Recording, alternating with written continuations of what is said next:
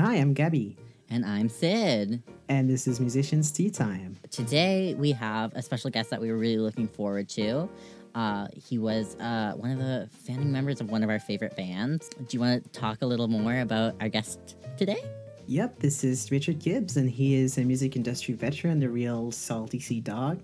Over the course of this interview, we follow his career from Berklee to Woodshed Recording, passing through rockstar life in the Oingo Boingo, session work for the likes of Robert Palmer, Aretha Franklin, or Tom Waits, film scoring, and more. Very interestingly, we'll go over the history of unionizing in the music industry, but most importantly, something Richard's been hosting for the better part of the last decade the Composers Breakfast Club. Um, it's a weekly Monday morning hang for artists and non artists alike, and as you'll find out, it's an interesting place full of interesting people to stimulate critical thinking. I love critical thinking. Uh, I think there's a lack of it recently, but that's another story. Richard also has a podcast of his own, counting heaps of his stories and anecdotes for working in 40 years in the music industry. It's wholesome, surreal, heartwarming at times, and thought provoking and carefully crafted in both substance and form. So, without further ado, let's get straight to this kindly granted chat then. Relax and enjoy. Uh, welcome, Richard, our second guest for uh, the Musicians Tea Time podcast by Acid Airplane Records. Um, we're based in France, and I don't know if many people do know you in France. So, do you think you could in- introduce yourself and your career to us? Oh, geez. Um, oh, Google me. I mean, just go to richardgibbs.com, I guess, and that's the easiest way to find out. I, I always feel uncomfortable talking to somebody and telling them what I do and what I've done. But in a nutshell, I am a um, a reformed rock star, I guess, and session player, and turned film and television composer, and record producer, and studio owner, and general entrepreneur in the entertainment industry. Right. So you do you own um, the Woodshed Studio, right? It's called Woodshed Recording. Yeah, Woodshed I own Recording. Woodshed Recording. Right. You can. It's uh, online. It's woodshedrecording.com. Right. Yeah, I did see there are some. There's some really nice fancy gear out there, um, which we'll probably get back to later because there's a there's quite a bunch of things we can go over. But um, you're also you have a podcast yourself. You're uh, you're a great storyteller. Many people do tell you that. Yeah, it's uh, it's uh, invisiblearts.com, arts being plural, invisiblearts.com. And it's called that because music is the only invisible art. Ah, true. I hadn't thought of it like that. But um right. So um myself, I am I'm 21 and I've just graduated with a music industry degree. And um I've had that feeling getting into the industry that there might be a bit of feeling of hopelessness and disillusion. Did it feel the same back then when you graduated from um, what did you do, Berklee, right? Uh, yes, I uh, my degree is classical composition from Berklee College of Music. Right. How did it feel back then? Um, just you graduate and you get into the industry. Was it different? Well, I was different. Everything was different. Yeah, I mean, it was. Uh, I, I didn't I didn't go to Berklee with the idea of becoming a film composer at all. I mean, I studied composition, my degree is classical composition, but my goal, I wanted to be Joe Zawinul. And you, you probably don't know who that is, but um, he was my hero, keyboard player in the band and, and founder of the band or co-founder of the band Weather Report. And All right. He used to play with Miles Davis and everybody else. That was really what I wanted to do was be be like Joe Zawinul. I wanted to be a performer, a player, and a and a composer in that realm. Uh, but uh, fate had other ideas in mind for me. As far as I know, you did that for a while, and then. Uh...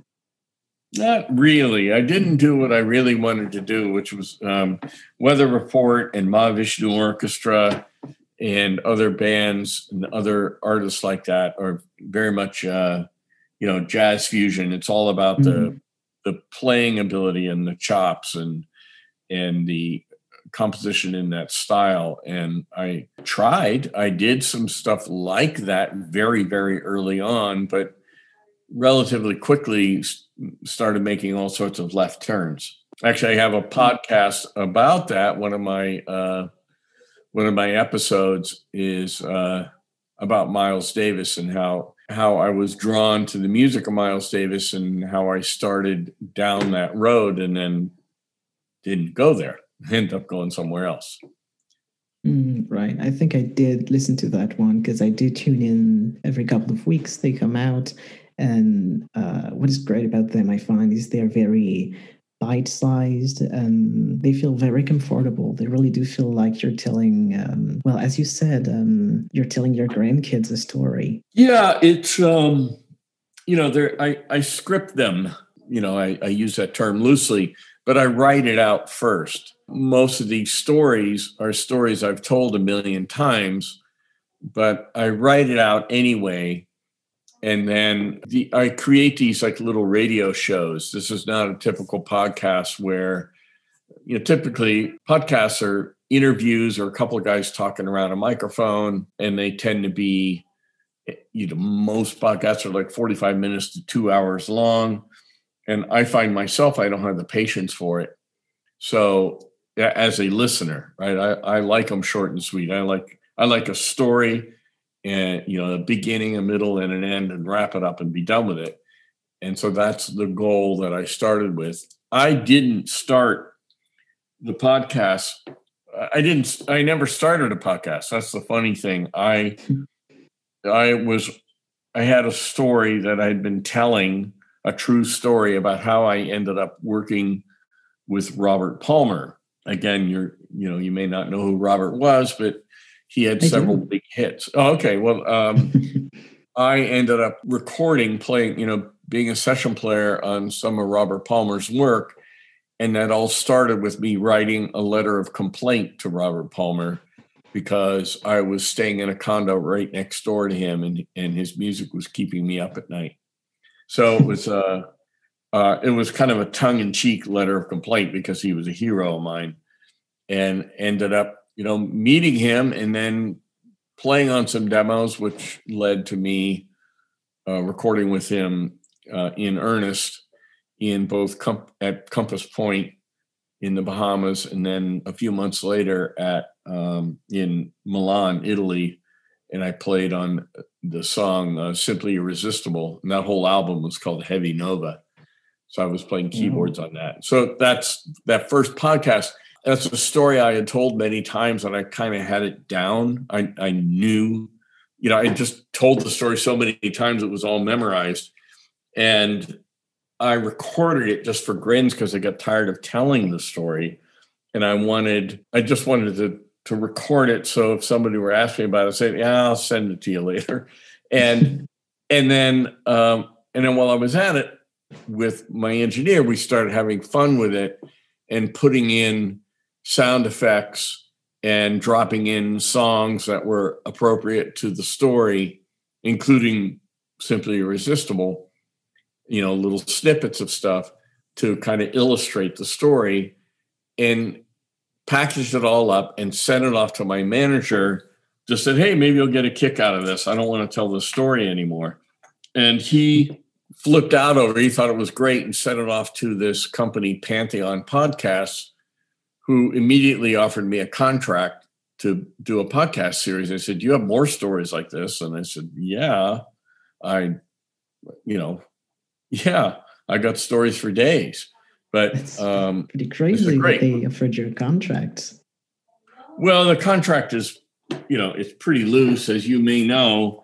There's not money in podcasts, you know, typically. I mean, unless you're Joe Rogan, most yeah. people aren't making money doing podcasts it's a it's a kind of a labor of love or the purpose of doing it is as a branding exercise to promote something else whether it's your own career um, or in my case i'm promoting a, a nonprofit that i founded called armory of harmony and i wanted to use it to promote that and to promote my recording studio so that's the reason behind doing it. But then it became more fun for me to think about it in terms of I'm doing it for my grandkids and great grandkids, you know, whenever they show up.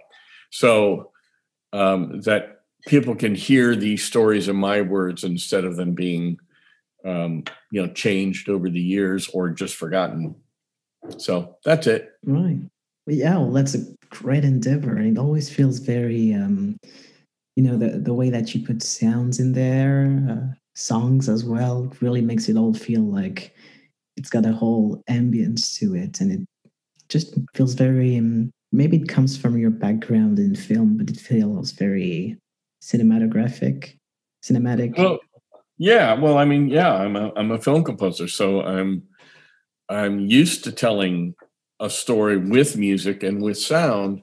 So it's uh, that's fun for me. It comes naturally. I don't have to think about it but it is time consuming. Most people that are doing a podcast maybe they'll interview somebody like you're interviewing me right now and you'll take whatever amount of time it is to do that interview whether it's 10 minutes or an hour and then you know edit it down uh, and kind of wrap a bow on it and put it out. And that's pretty much it for a typical podcast but i create these like radio shows so a typical podcast somebody will spend an hour or two on it making it um, once you know once they've got it down to a, a, system.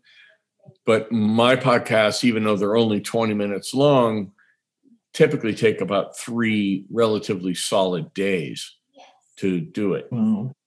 Just because you know we, we take our time about making sure you got the right song in there, we got the right edit of the song, making sure everything times out, and then uh, you know laying in the sound effects and then going back and editing the story a little bit and vetting the making sure the quotes are correct and things I'm saying are right.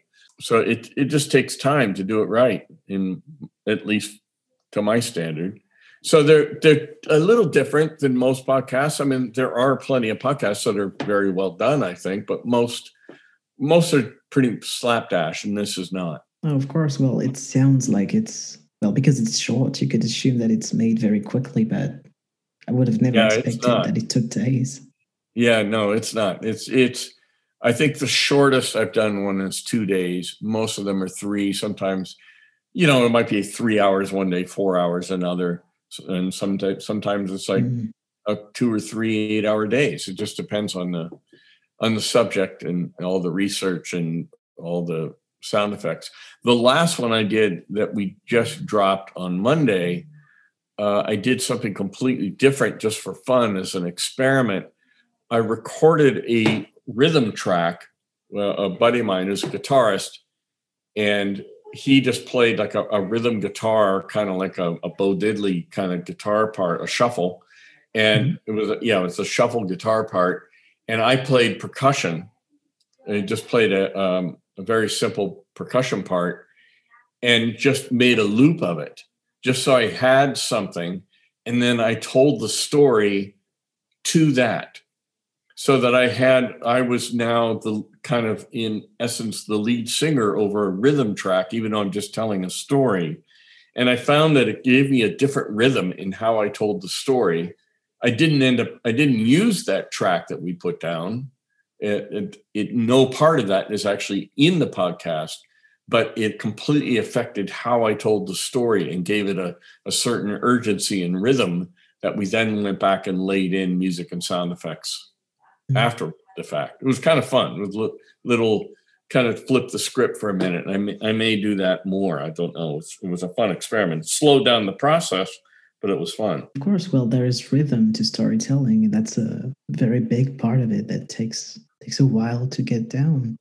Yeah, yeah. I'm pretty new to podcasting. Well, you know, big big old quotes around that because I um, that's just because of COVID. Because I used to do interviews at shows and festivals and such in the past, and so you know you're given a very very short. Uh, the manager gives you a very short time period to do that and you have to squeeze in 15 minutes and then the person talks for uh, 30 and you get yelled at so just a bit more chill to do that online although it would be much better to do radio show formats. right personally i'm young i don't have stories to tell and you're more of um, a mentor type figure for some people i think well it comes with old age i guess you know like you say I, it's not know, old age but Well, I've got rather experience. Okay, it's seasoning. Let's use that word.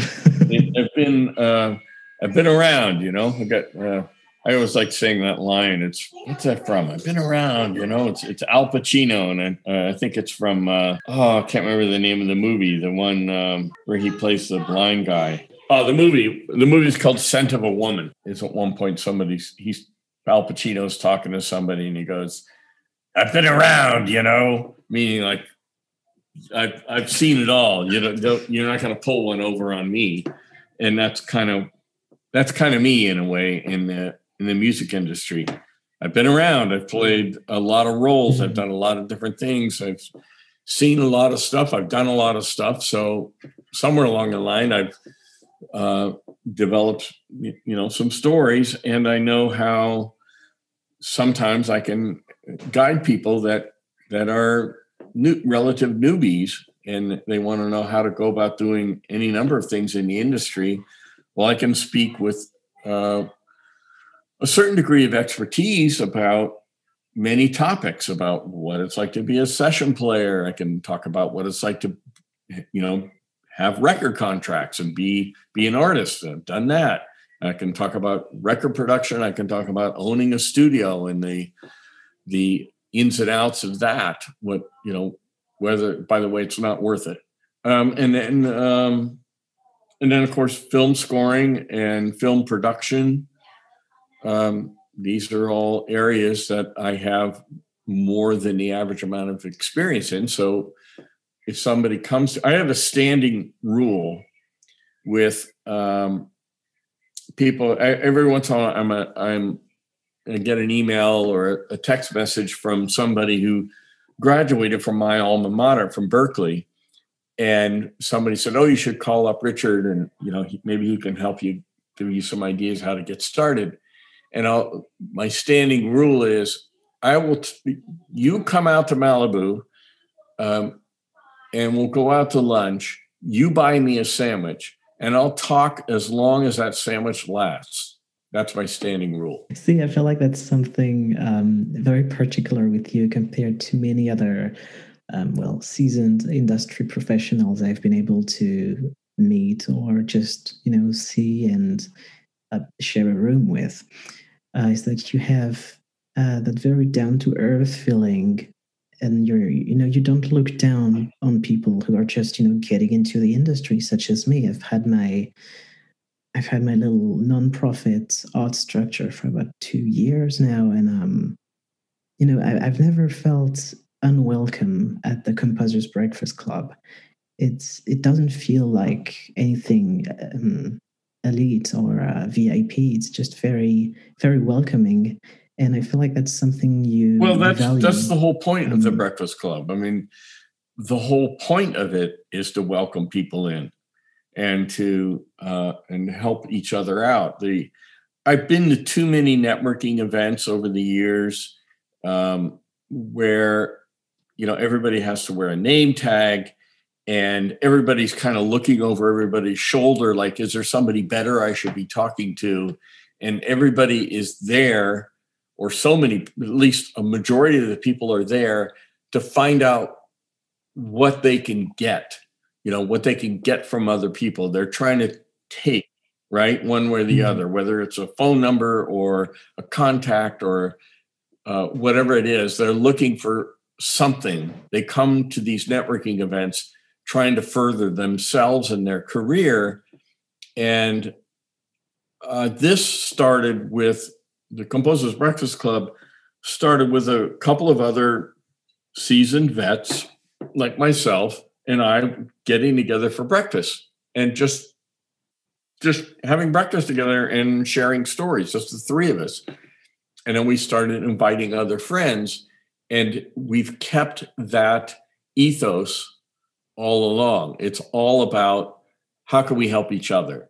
What what what do we have to say to each other? What's what's going on? What's new in your world?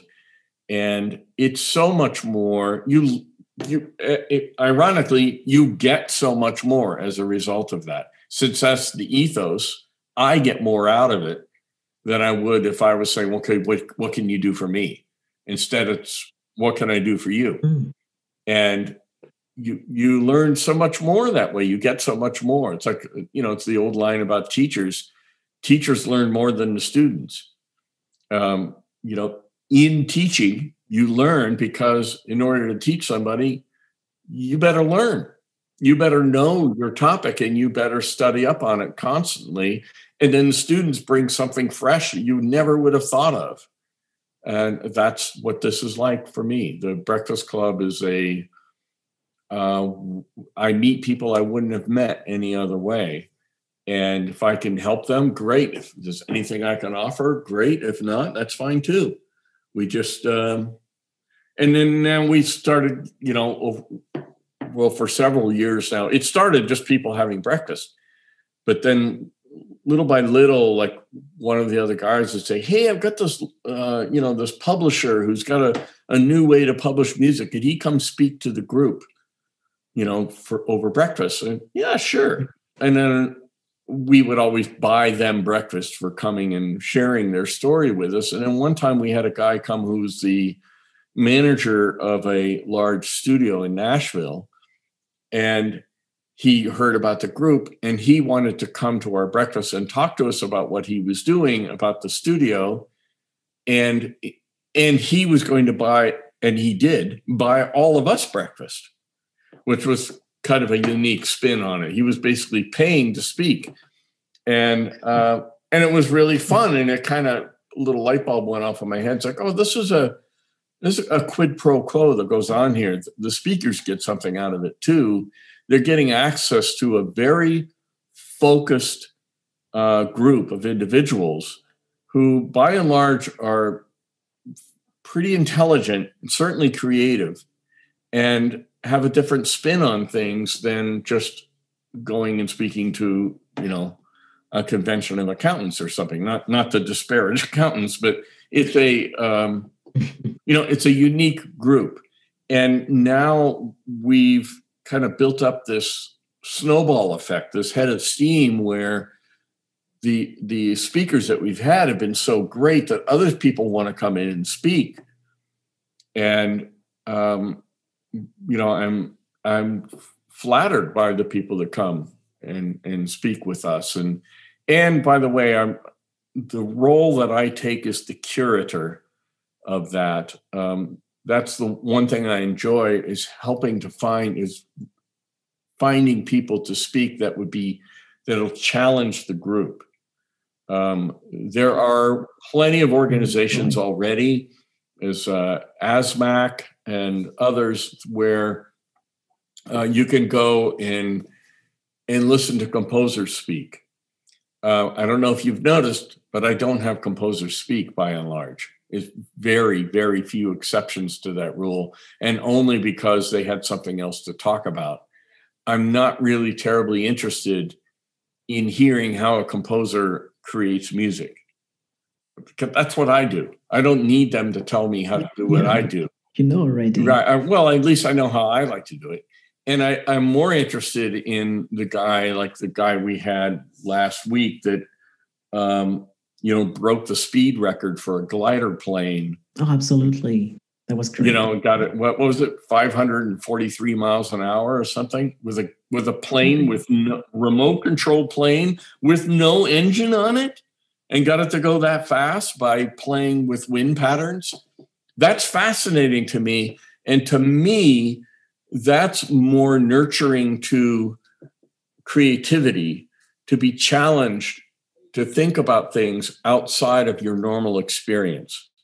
So I try to find those people. And even if they are musicians and composers or whatever, what I'm interested in is what they do that's outside of what they do as composers, other aspects of their backstory and what they and what they do.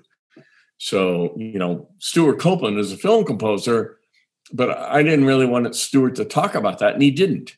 I was more interested in he's also quite a musicologist and m- music historian in a way, and a fantastic storyteller. And he was the drummer in the police. There were a bunch of fun things to talk about with him. I, I, wanted to hear that from him.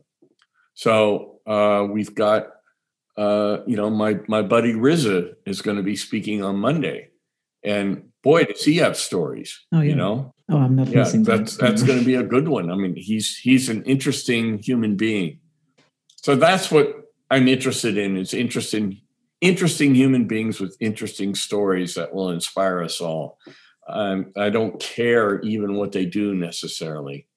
It's how they do it. It's always yeah, it's always very interesting no matter the topic, and it can get people out of their comfort zone um, when it comes to interests as well. So plus the people are just generally so down to earth and kind that it just makes you feel very relaxed about the industry as a whole when it feels like a gigantic monster when you're young and little and getting started you know seeing nice people for a change is Yeah, I mean, I had people help me out um, when I first got going. Um, well, for example, um, I don't know if you know the name Michael Boddicker, sure but Michael's well, Michael's a regular on the Breakfast Club. He's a few years older than me. When I first moved to town and was just getting started, one of the um, you know angles that I was working on was being a session player, and Michael kind of took me under his wing and started um, you know throwing work my way as a session player, work that he didn't want to do, or might have been a. Sometimes there were back then they used to do sessions on TV and film where they would hire three, four, even five keyboardists at the same time to all play at once. Um, because composers didn't typically know how to program and do that stuff. Now that doesn't happen anymore. But back then, if you wanted that sound, you've got a whole bunch of keyboard players in one room and we all worked on it together. And Michael used to bring me in on those dates a lot because I brought something different to the table than he did. And so did the other guys. And I learned a lot from that. So, you know, I'm repaying that, you know, however I can, you know, paying it forward, as they say. Right. Well, it does feel like you're paying it forward with um, just you know the the fact that you're not being condescending or or looking down upon anybody is just you know something that I'm very very Well, let me let me for. correct myself just for a second. I, I it makes it sound like I've got this altruistic streak a mile wide, and I just want to help other people. That's that's actually a lie. The, the truth is, I like doing this because I get these speakers that come in that challenge me, and I want I want to have those hmm. conversations. I want to hear what they have to say. And if it wasn't for having this group of people, I probably wouldn't. I probably wouldn't get Robert F. Kennedy Jr. to come in and talk about vaccines in my living room. But with a group of people, we can talk to RFK Jr. and have a fascinating conversation. True, but you could be an asshole about it, and you're not. Well, what's the point of that? You know, I just, you know, I want to have, uh, I want to learn. So that's the, that's the biggest part of this. That's the fun of it for me. Um, I'm, you know, if if I was bored with the speakers that we had and I already knew what they were going to say and all that, I wouldn't do this flat out. I just would. I'll let somebody else do it. I'm not going to do it. I, Mm. um, so that's what I get out of it. That's what's cool to me. That guy that spoke, the glider guy, right? Um, I didn't know him from Adam.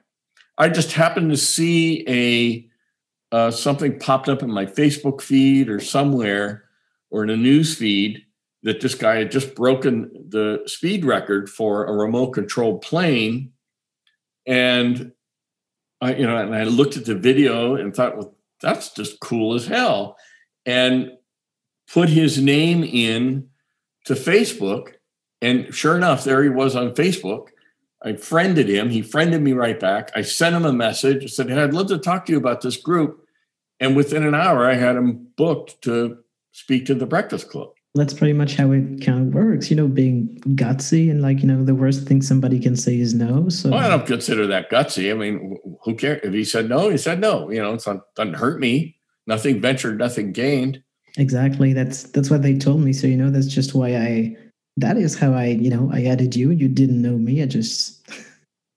that's just how it happens, and um, I'm grateful that you that you know you're you're fine with talking with the, the little guys Well, as well. You know, it's also part of. Uh, there's another. Sit here. I told you I was going to want to plug my podcast. One of the uh, one of the episodes is called "Never Be Home," and the concept of that was that I realized in retrospect how much of my career was based on just being outgoing, being out in the world, literally never being home, going out and going to whether it's mm. I mean one of the stories in there is about how I got a job scoring a movie because I happened to meet the director at Chuck E. Cheese of all places. So you never know. One of my favorite stories. You never know where you're going to meet somebody. And now these days we you know right now at least we we don't have that. So we have to do that digitally, uh, you know, and virtually. Um, it's not as good, but but it does have its advantages. We can reach out to people all over the world much easier now.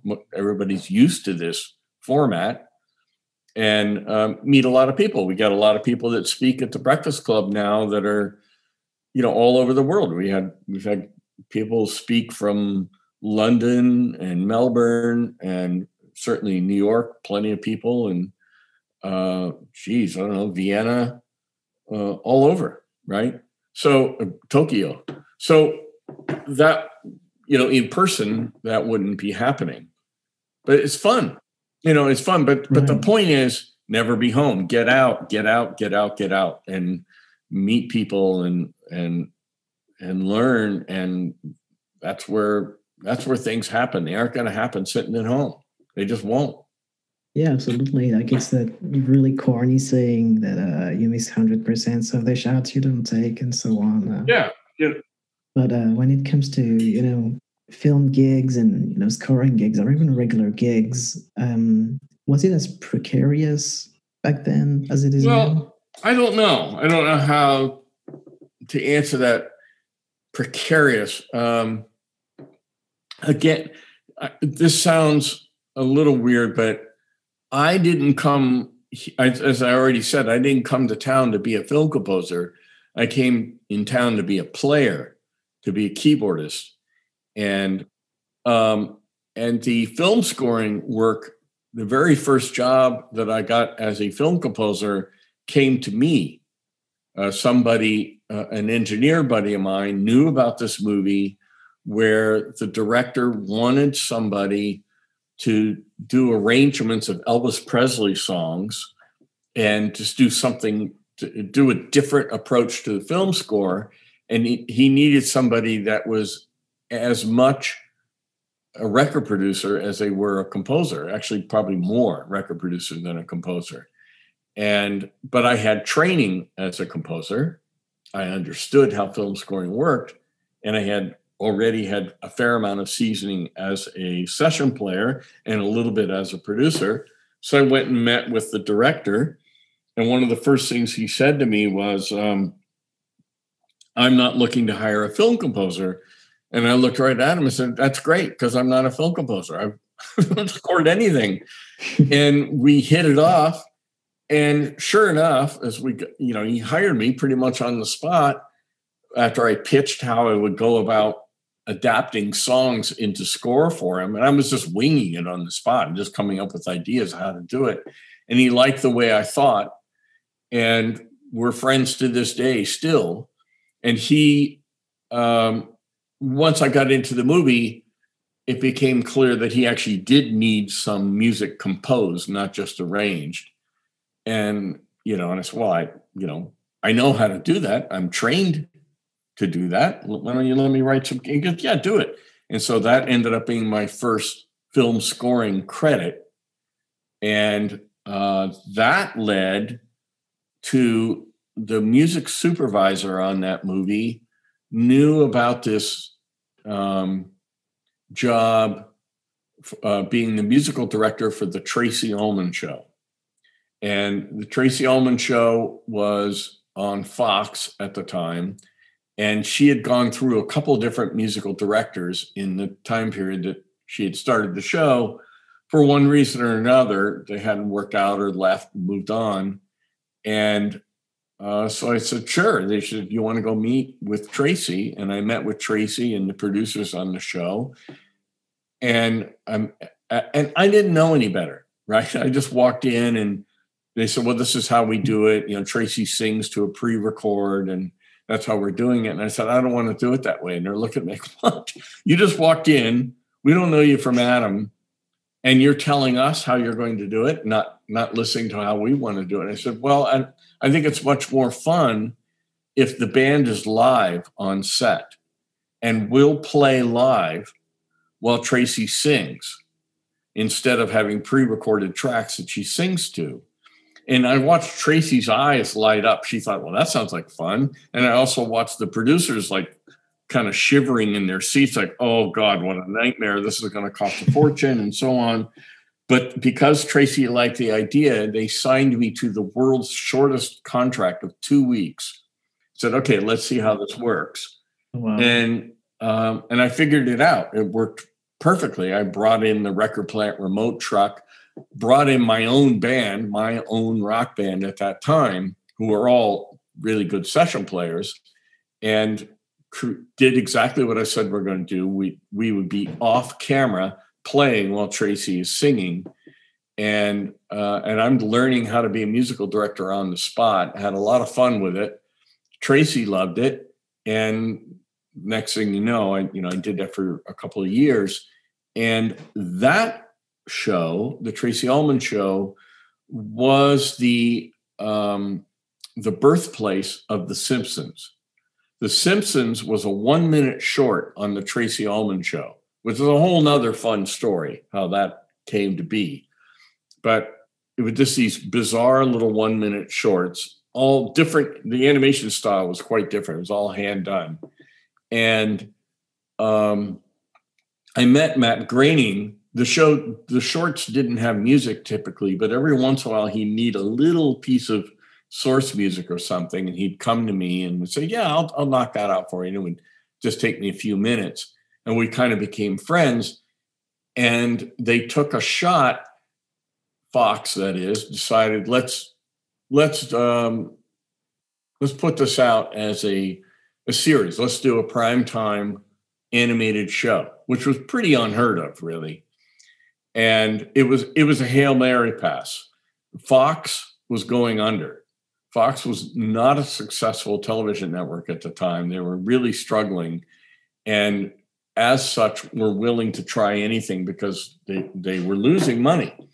So they did this Simpsons show, and uh, they asked um, Matt Groening and the producers asked Danny Elfman to write the theme for the show.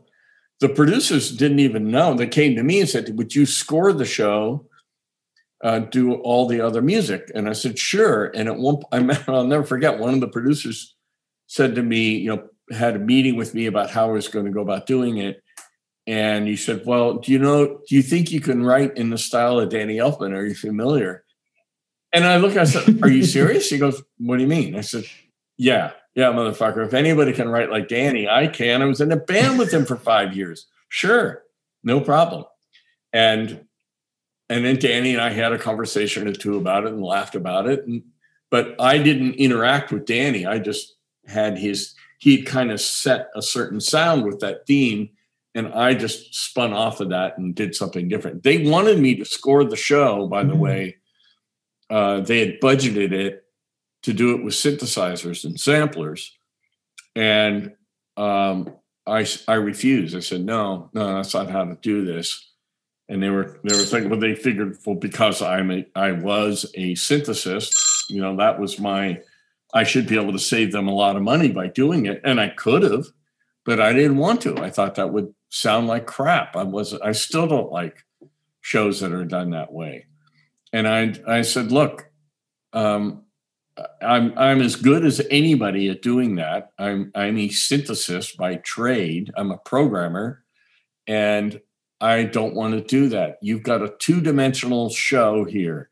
It's a flat animated show, and you need to give it that third dimension. You need that other emotion to come off the screen, and that's only going to come from human beings in a studio playing the music to give it that that depth and that emotion and they bought that pitch, and that was um, so. Still to this day, the show is done with live players. But that first season, I did it with usually about 35 players, a 35 piece orchestra. Long ramble there. I, I, don't, I don't, I don't even remember the first question, but there you go. oh, that's okay. That's it's really fascinating to hear. Like, thank you for rambling on. I do remember you telling a story about I think, uh, directing uh, the orchestra during these scoring sessions or Oh something. well, yeah. I mean, it was. Uh, uh, I learned a lot. I had basically I had a, an orchestra every week for 13 weeks at my beck and call, and I was still pretty young, and I'm writing for a 35 piece orchestra. Boy. I mean, yeah, I'd studied this in school, but I wasn't actually writing for orchestra every week. I wasn't writing you know 25 cues and um, i'd learned all sorts of shortcuts and cool things to do and fun ways to work and you know honed my my conducting chops. And they kind they just gave me carte blanche they meaning the producers. They just let me rip they just let me do it because they didn't know they, they didn't have a particular thing in mind either. My favorite story about that was matt groening would always come to the uh, the recording sessions, but he would never say anything, not a word. He would, uh, you know, I might see him afterwards. Like, oh, that's really nice. Thanks, thanks, good work. And one day I saw him on the lot, uh, walking around on the lot, and I said, Matt, you know, um, if if you're having a, an issue with anything, if you want anything different, you can hit the talkback button while I'm conducting and tell me what you want. I mean, if you're concerned about what's going on, if that's why you're coming. And he goes, he just said, it was one of the sweetest things I've ever had somebody say to me. He said, Oh, no, no, no. I just come because it's a free concert. So, okay. It was brilliant. It was so much fun. It's so cute. Yep. Oh, sounds really fun because you you were still young and you were learning as you go because the the gigs just came to you. You didn't really actively seek out. No, I wasn't. I wasn't hungry in that way. You know, I wasn't desperate. There was, and still to this day, I I I don't operate from desperation.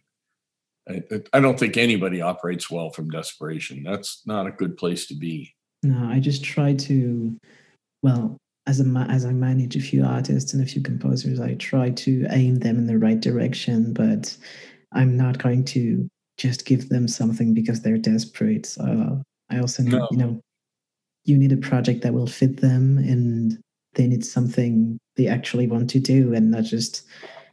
Sometimes they need to eat as well. Well, yeah. So, so we joined a union. Uh, you may have heard of it, the Union of Musicians and Allied Workers. Oh, the the American Federation of Musicians. Uh, no, that's something else, but that's another union that's fighting for uh, nowadays for younger people in the industry the necessity of unions. You know, kind of working to get us to livable wages as musicians, whether we're doing session work or putting out albums or trying to get gigs. I can speak to that too.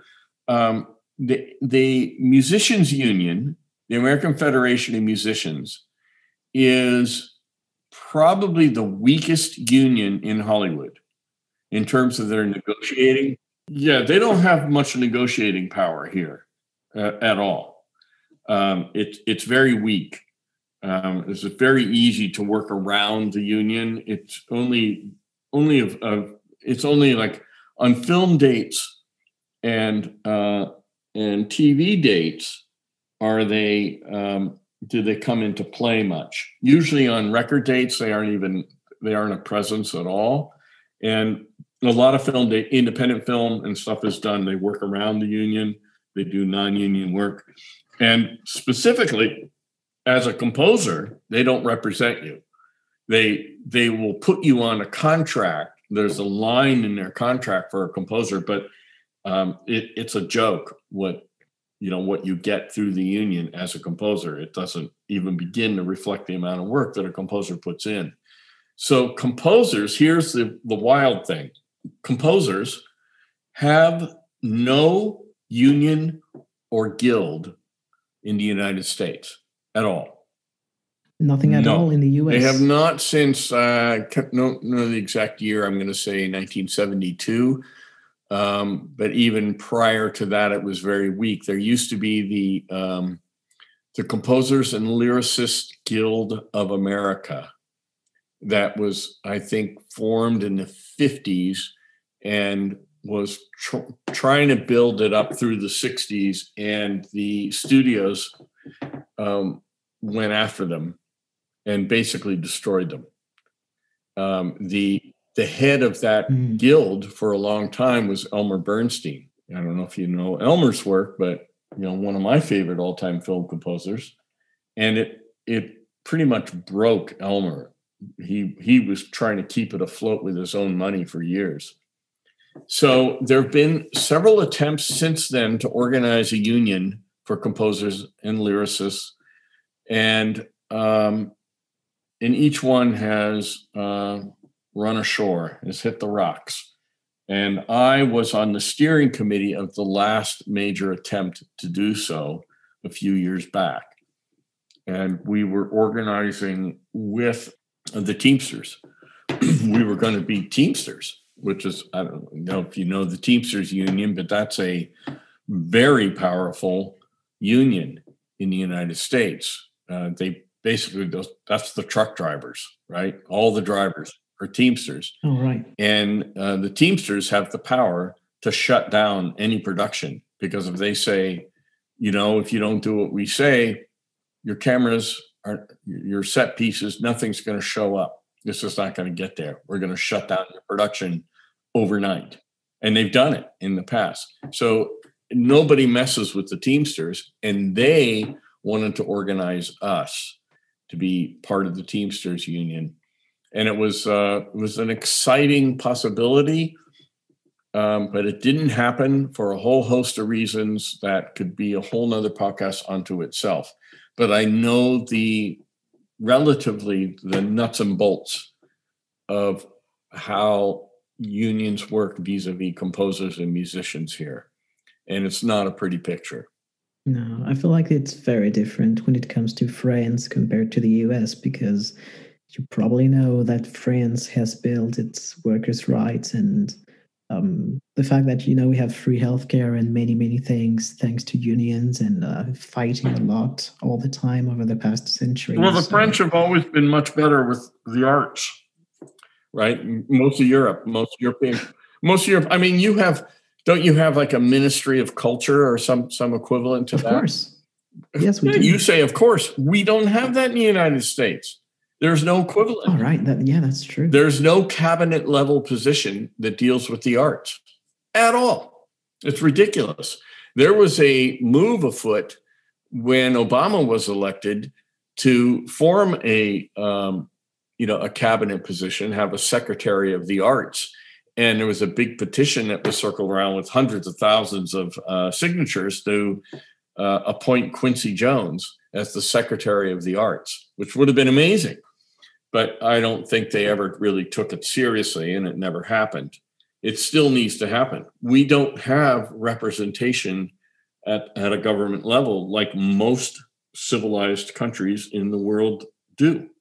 Well, this is what makes it a little bit a little bit scary when you come from a country like France yes. and you're thinking, well, I'm going to get out uh, to California and you know meet people from the industry and see where I can go from there and uh, and then you just get dropped by all the legal protections and state level protections you have. Well, you guys home. invented the PRO, right? SACEM was the very first PRO, not us. You you guys did it. The French. Oh, the SACEM, yeah. Yeah, SACEM was long before BMI and ASCAP, and it's still a much more powerful and much better run organization than what we have going on over here the representation for the arts at the at the legal level, governmental and otherwise, is really weak. It's very bad. Well, the, the French administrative services are always very, very tedious, very slow, and it you know it really gets on my nerves when it comes to signing up an artist for SACEM. But you know that in the end, you will run into a lot right. less problems because I remember some some talks we had at the CBC when it came to black boxes yep. and and lots of money that just didn't go to the artist. It just went completely lost. Yep. For some reason. Yeah, it's usually just simple incompetence. It's not usually you know it's not people trying to rip anybody off. It's just just people people are stupid. you know, in a nutshell, people you know title the the you know somebody who's entering it. Uh, you know into the computer and they misspell the name of the cue or the name of the composer and it it gets lost it happens all the time i've i found i've had a lot of money found for me over the years by forensic accountants going back in and figuring this this stuff out i SACEM is so careful about uh, how you input your music into their system that once it's there, it's rock solid. Yes. It's not true here. Well, it's it, it is much more difficult to make sure everything is in place, but once it's in place, it it does work. Does tend to work pretty well for everybody, but um, it's something I am scared about as somebody who's trying to export a little bit of my work to California, as I'm going to be there for three months. Uh, in mid August, given everything goes fine. But um, we will see. We'll see about that. Cool. Uh, I did have some questions from other okay. people uh, who mainly know you from okay. Boingo. I'll take a Boingo question. What do you got? Uh, they got a couple. So you've mentioned uh, earlier, yes, you were talking about The Simpsons. You mentioned that you had a talk with Danny again. So I assume that you guys had no you didn't leave on bad no terms. not at all i left the band in 1984 when my when our first son was born like that month that's when i i tendered my resignation because uh you know my focus wasn't in the band anymore. I wanted to i wanted to stay home. I didn't want to tour. I didn't want to do endless rehearsals. And i always made more money always outside of the band than I did within the band. I was a session player and was making pretty good money. I was making more money than Danny then, and now he makes a lot more than I do. But um, but uh, I didn't need the band financially. I did it because I I liked it and it was fun and it was a it was a great calling card for me too. But after having done that for three albums and I don't know how many years, five years, four or five years, I was in the band, um, it was time to move on. And I wanted to be able to spend more time. I didn't want to go out on the road. I wanted to spend time with my infant son, and I didn't want to miss, you know, his first steps or his first words or any of that. So so so I left. That was that was why I left. I mean, we we had a little bit of a legal kerfuffle a few years later, um, but there were never. It was never about harsh words or anything. It was just um, some money that that the band owed me.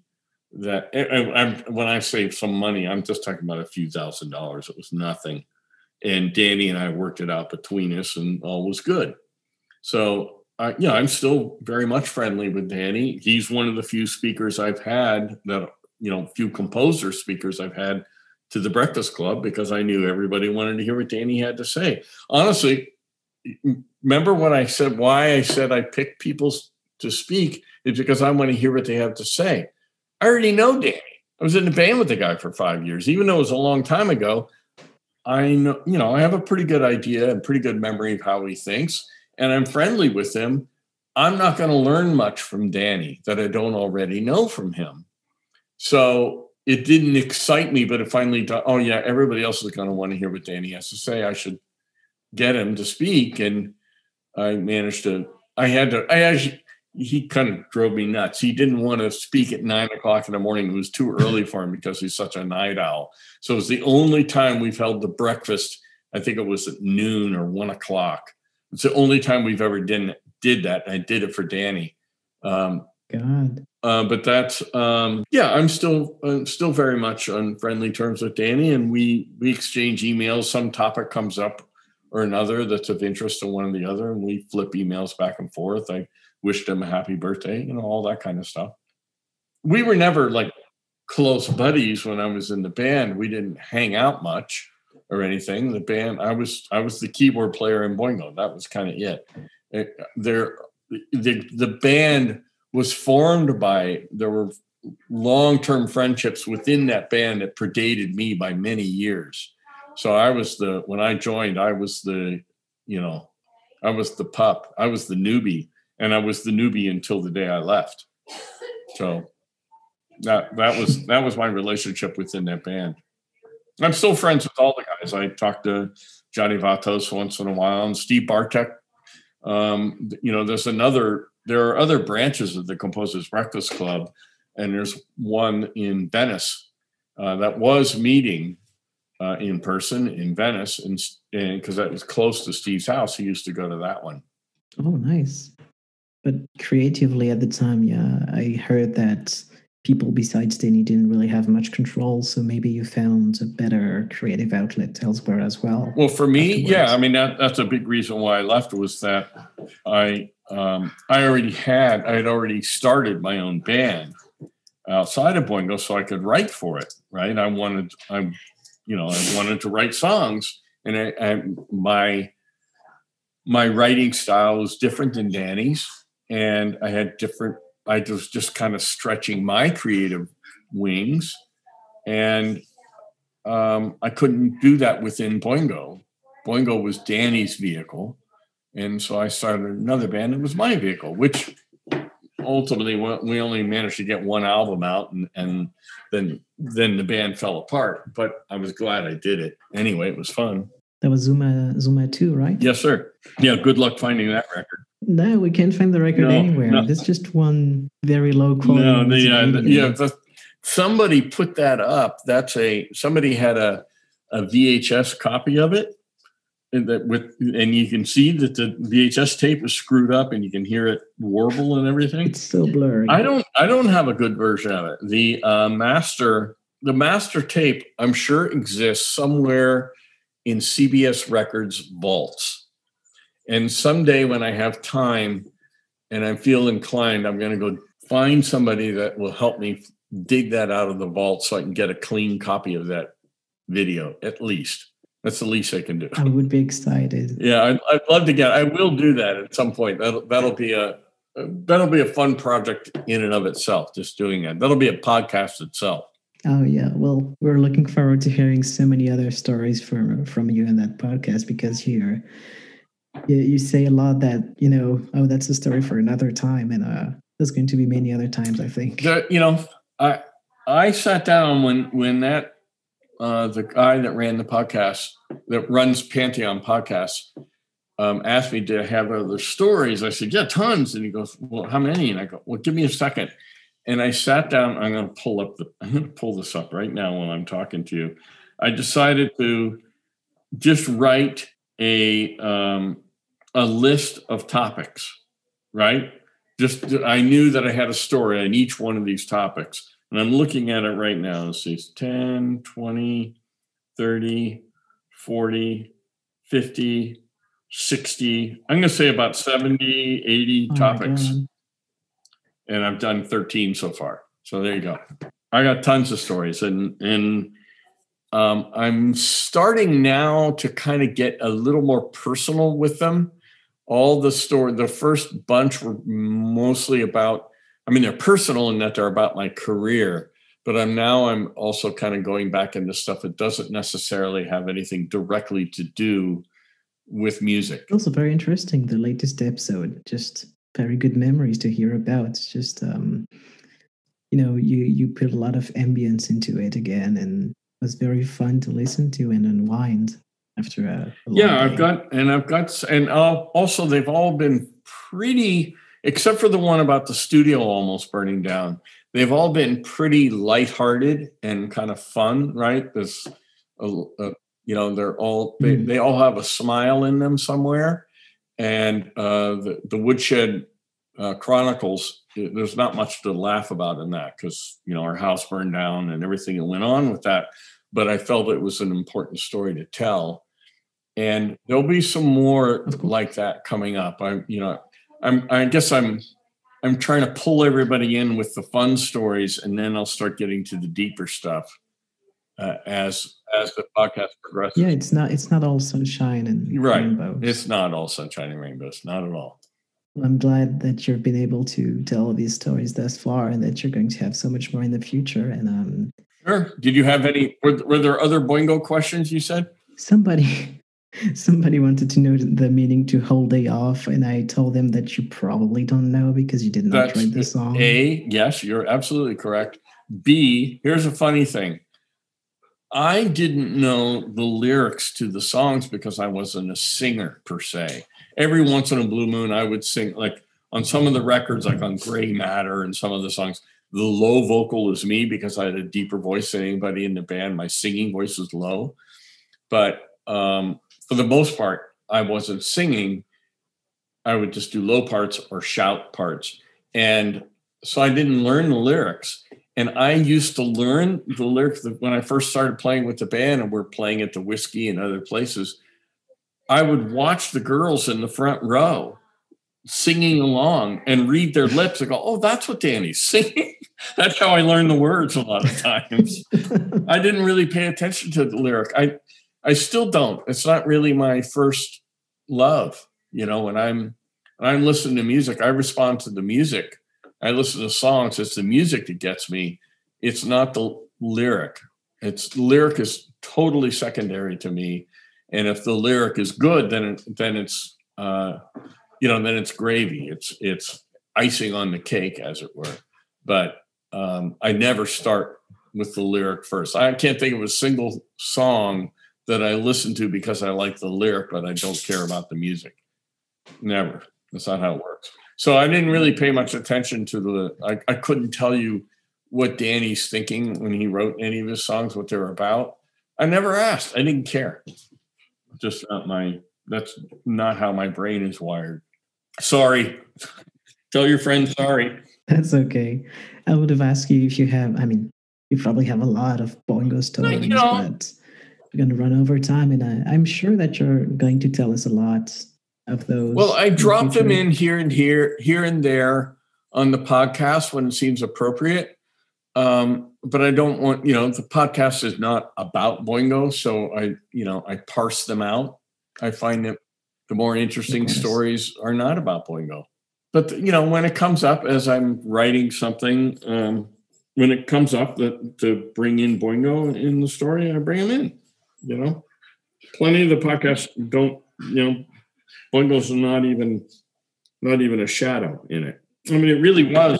It really was. It was five years, four and a half, five years of my my career, and I'm 65 now. So you can. It's it's a very small portion of my overall career. Oh yeah, yeah. Well, in retrospect, it's kind of tiny compared to everything. Yeah, I've been a film composer far longer than I was a member of Oingo Boingo.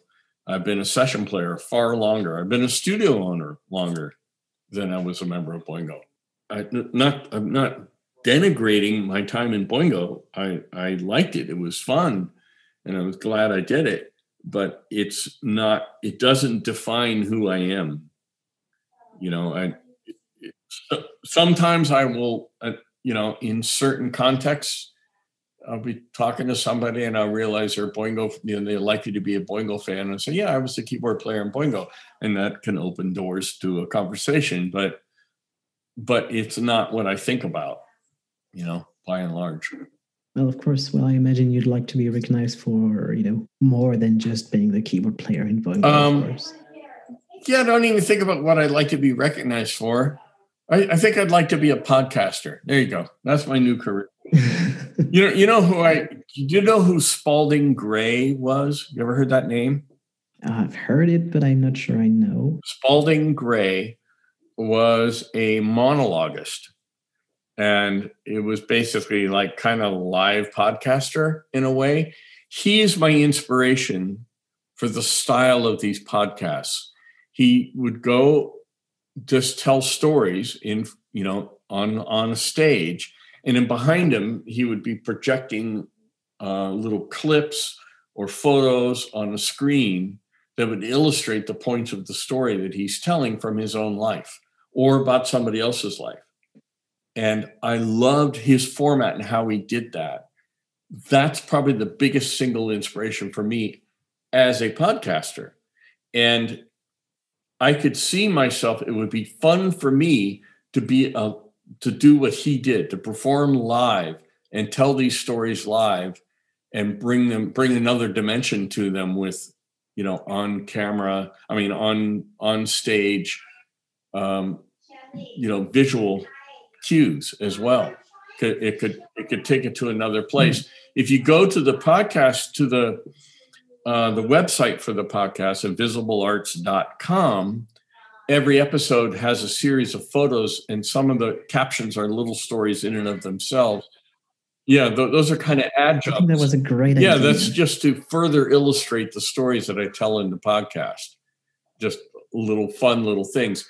I could easily blow up that into a live show. You know what I mean? that would be an amazing idea. It'd be fun. It's something to be fun to do. And, you know, podcasts don't make money, as we already covered, but live performance can. There are a lot of, Hmm. um, you know, public speaking can be quite lucrative. I have friends who do this that don't have even the career I've had that are getting twenty to twenty five thousand dollars a night to go tell their stories. Jeez. So that's maybe oh maybe I'll do that. That'd be fun. Something to do my, the last act in my old age. But I've got other things I want to do too. So I'm really aiming right now. Um, I don't. I can't make the official announcement yet, but we're. Um, I'm on the verge of starting a production company for doing uh, films, and I've got a particular project right Mm. now that we're we're looking to um, get up on its feet um, pretty soon. That's going to be pretty cool. It's going to be quite different. It's a documentary, but not like a, a typical documentary. It's going to just like my podcasts are trying not to be a typical podcast. This documentary won't be a typical documentary. So, to to be That's determined. really exciting. Yeah, I'll, I'll let you know. Thank you for sharing the news. Uh, do I do I get to keep that in the podcast? Oh, sure. I mean, you know, there's nothing official that I've announced there yet. So, sure. One last question while we're on air. Yeah. Uh, what was with the uh, two-colored haircut that you had in the 80s? Um, that's pretty funny. You would ask that. That's actually a whole. It's it's one of the episodes I, I I've been playing. Or one of the topics I put was just simply hair, right? You know, all of the style, all of my own personal hairstyles over the years. You know, I I I started out when I was a little kid with a Beatles haircut, kind of, and and then uh, then I then by the time I was in high school, I was a full on hippie with long curly hair and you know surfer hippie boy. And then went to Berklee. Cut my hair at one point. when I was at Berklee, and then came out here, let it grow again, and then had a little had a mustache, a little goatee going for a while, and then I uh, you know got the gig to you know, to join Boingo, which I tell in how that happened in the episode called Never Be Home. And when I went and auditioned for the band and they liked what I did and um, it's like, okay, I got I got the gig and Danny pulled me aside and said, okay, there's a few things we need to talk about. I said, sure. And we went back. So it's like they used to rehearse and Dan Danny had a loft down on Washington Boulevard, like an industrial part of LA. It was very, very funky area. And he had this weird loft room. And in the back, in this kind of small room in the back, the band was jammed in there, and that's where we rehearsed. And Danny pulls me into his loft space where his where his loft bedroom was to talk to me privately. He goes, "Okay, there's a couple things." and he kind of talked to me about the, how the band works, the politics of the band, and then one other thing he goes, hey, "You're going to have to cut your hair because you know we're there's a certain image that we're trying to portray. It's all about you know the the new wave punk era, and this long curly hair goatee thing wasn't going to work." And and I just kind of said, "Yeah, oh, okay, all right, sure." And I, I cut my hair. It was the first time I'd had my hair really short since I was a little boy, really and it kind of it kind of threw me for a minute and oh god there's so many stories about hair i could give and then um, at one point one of our uh, sometime roadies was also a a hairdresser he was he would do like punk and new wave haircuts for people. And he said hey i got some ideas for you. You want to have some fun? I go i don't care. Yeah sure. So he's the one who designed that whole thing where he bleached my the side of my head and it came to a V in the back of my head, the bottom of my head. And so the sides were like white blonde and uh, the top was, you know, my natural brown. The rest of it was brown. And then he would put a little bit of bleach. It always made me nervous when he did it. in my eyebrow. And one eyebrow would have a little stripe of blonde in it, like white blonde. And I thought it was funny and fun, and why not? Didn't think much more of it. And then I left the band, and I still had that hairstyle going on when I left. And I went to see the band play after I left. And there was a guy in the theater seeing the band that had copped my haircut. Just the guy was sitting there in the theater and he had the exact same haircut that I had had. And I said, That's it. I've got to cut. I can't do this. And I cut it and started all over. And since then, I've had, I had, uh, I let my hair grow out again. Then I had dreadlocks almost down, you know, halfway down my back. And then coincidentally started working with Korn. And uh, my dreads were better than Jonathan's. You can tell him I said that. And um, Munky had better dreads than I did, the, the guitar player.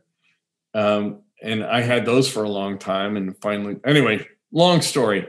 But as far as the two color hair, that's how that happened. Oh, that is a great story. Thank you. Sure. Oh God. Well, thank you so much for uh, for being here for um for accepting this this invitation because this was a long time coming and um I do wish you happy trails on your future endeavors. Thank you. Great. Musicians Tea Time is a production of Acid Airplane Records and is hosted by Gabrielle Chenet and Sid Levine. All episodes come with a full transcript and translation into French on the Acid Airplane Records website. Thanks so much for tuning in today.